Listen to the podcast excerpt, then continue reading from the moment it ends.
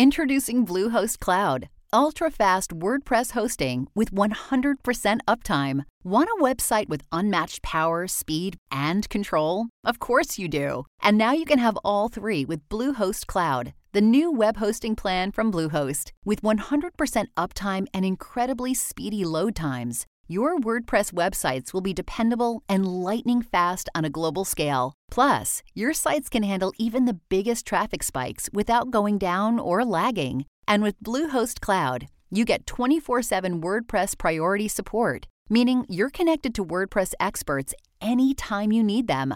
Not to mention, you automatically get daily backups and world class security. So, what are you waiting for? Get Bluehost Cloud today by visiting Bluehost.com. That's Bluehost.com.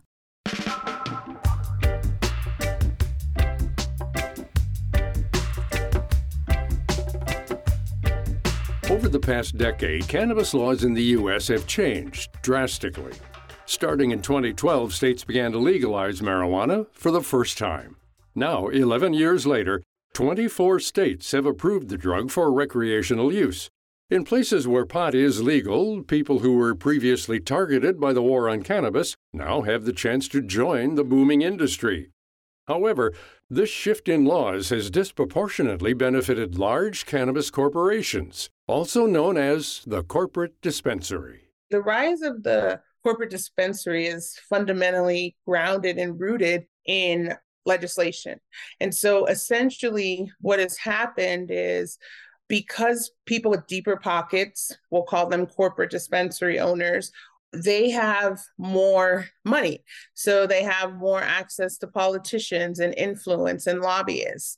And essentially, when you have lawmakers that create $20,000 application fees, when you have lawmakers that create systematic policies that are really only set up to favor people with deep pockets, then you have the rise of corporate industry taking over. And it's like that in every other industry. I just think that people that have been in the cannabis industry prior to regulation, they weren't expecting it to look that way because the same people that are corporatizing it nine times out of 10 don't smoke pot, look down on pot, always felt pot was taboo.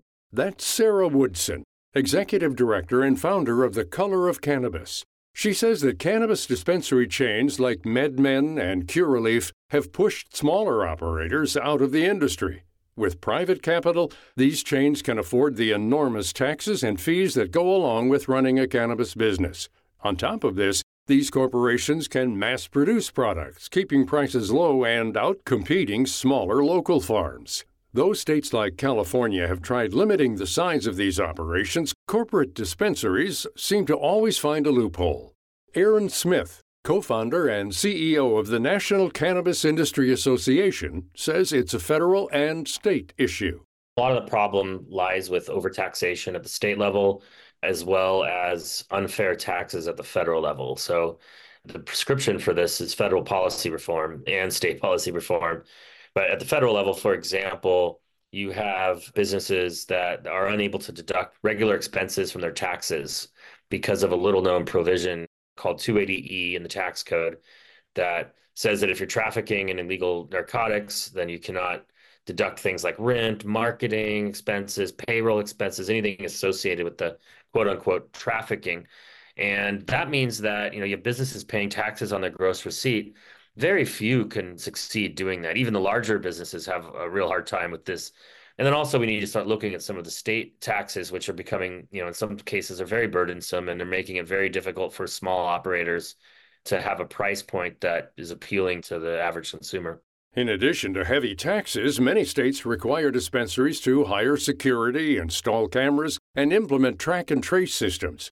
Though these policies make the industry safer, it's a significant cost for a small business to bear. And with marijuana illegal at the federal level, cannabis companies aren't eligible for loans or other forms of financial support. You have a lack of access to banking and financial services that other businesses can take for granted. So, while a lot of businesses are accessing checking accounts and that sort of thing these days, it's still difficult for some. And it's also very difficult to access lending and traditional financing that really affects small businesses more than the bigger brands because big companies have access to private capital as the small ones do not. So that's one other area of federal policy that can be remedied pretty quickly would be to pass a bill called the Safer Banking Act in Congress, which would open up banking services to the industry and would disproportionately help small businesses.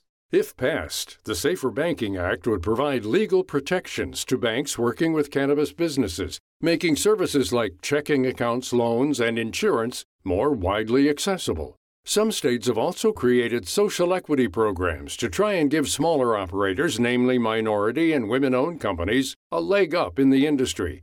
These programs aim to give communities most impacted by criminalization a space in the legal cannabis market. While these initiatives have seen some success, they've also been met with fierce opposition. In New York, what's happened now around social equity programs, which typically encompass women, minorities, small businesses, because for the most part, social equity across the nation in cannabis is gender neutral and race neutral.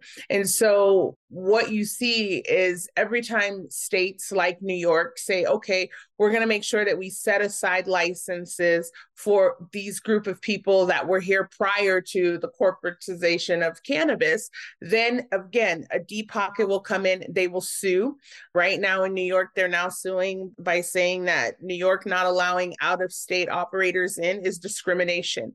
And so, what we have traditionally always known to be discrimination, which is typically race based sex based, age based. Now, you know, the law is being applied as a sword versus a shield, and it's backfiring on small operators. New York's initial plan was to grant half of all cannabis licenses to social equity applicants. For these candidates, licensing fees are significantly reduced, often slashed in half. Unfortunately, the New York program has been repeatedly challenged in court and similar policies in California and Washington have spurred lawsuits as well.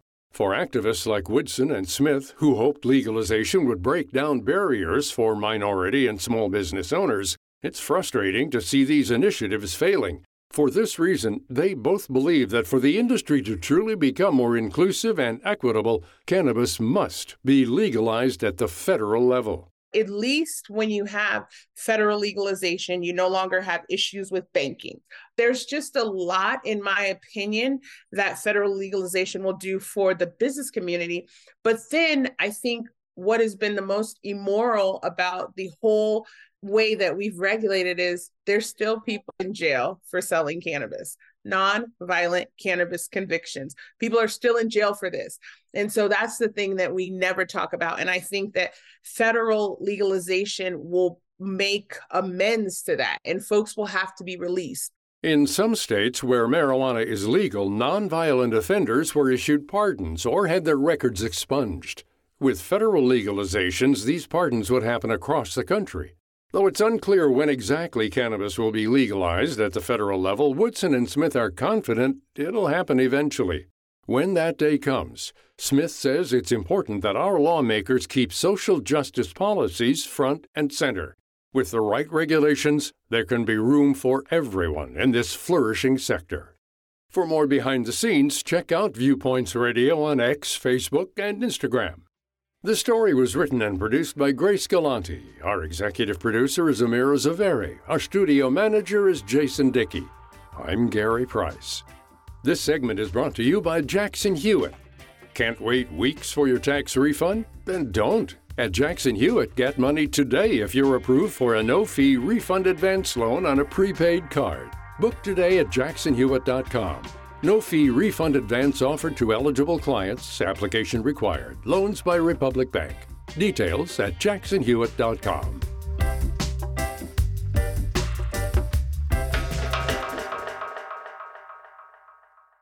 Coming up on Viewpoints. We have fewer people who are certified in those positions that have historically been challenging to staff. There's a reason more students are failing proficiency tests in key subjects. Then, we have a president that has followed an authoritarian playbook with someone that comes to power through elections, but once in power, he's turned his back on these basic democratic guarantees. Mexico will also be electing a new president this year. I'm Marty Peterson. And I'm Gary Price. These stories in depth on your public affairs magazine, Viewpoints.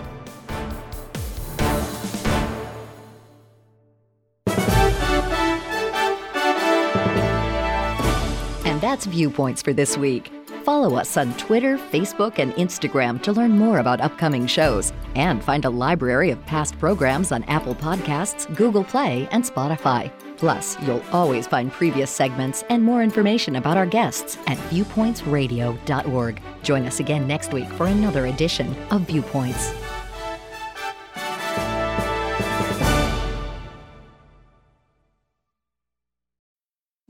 Need mealtime inspiration, it's worth shopping Kroger, where you'll find over 30,000 mouthwatering choices that excite your inner foodie. And no matter what tasty choice you make, you'll enjoy our everyday low prices, plus extra ways to save, like digital coupons worth over $600 each week. You can also save up to $1 off per gallon at the pump with fuel points. More savings and more inspiring flavors make shopping Kroger worth it every time. Kroger, fresh for everyone. Fuel restrictions apply.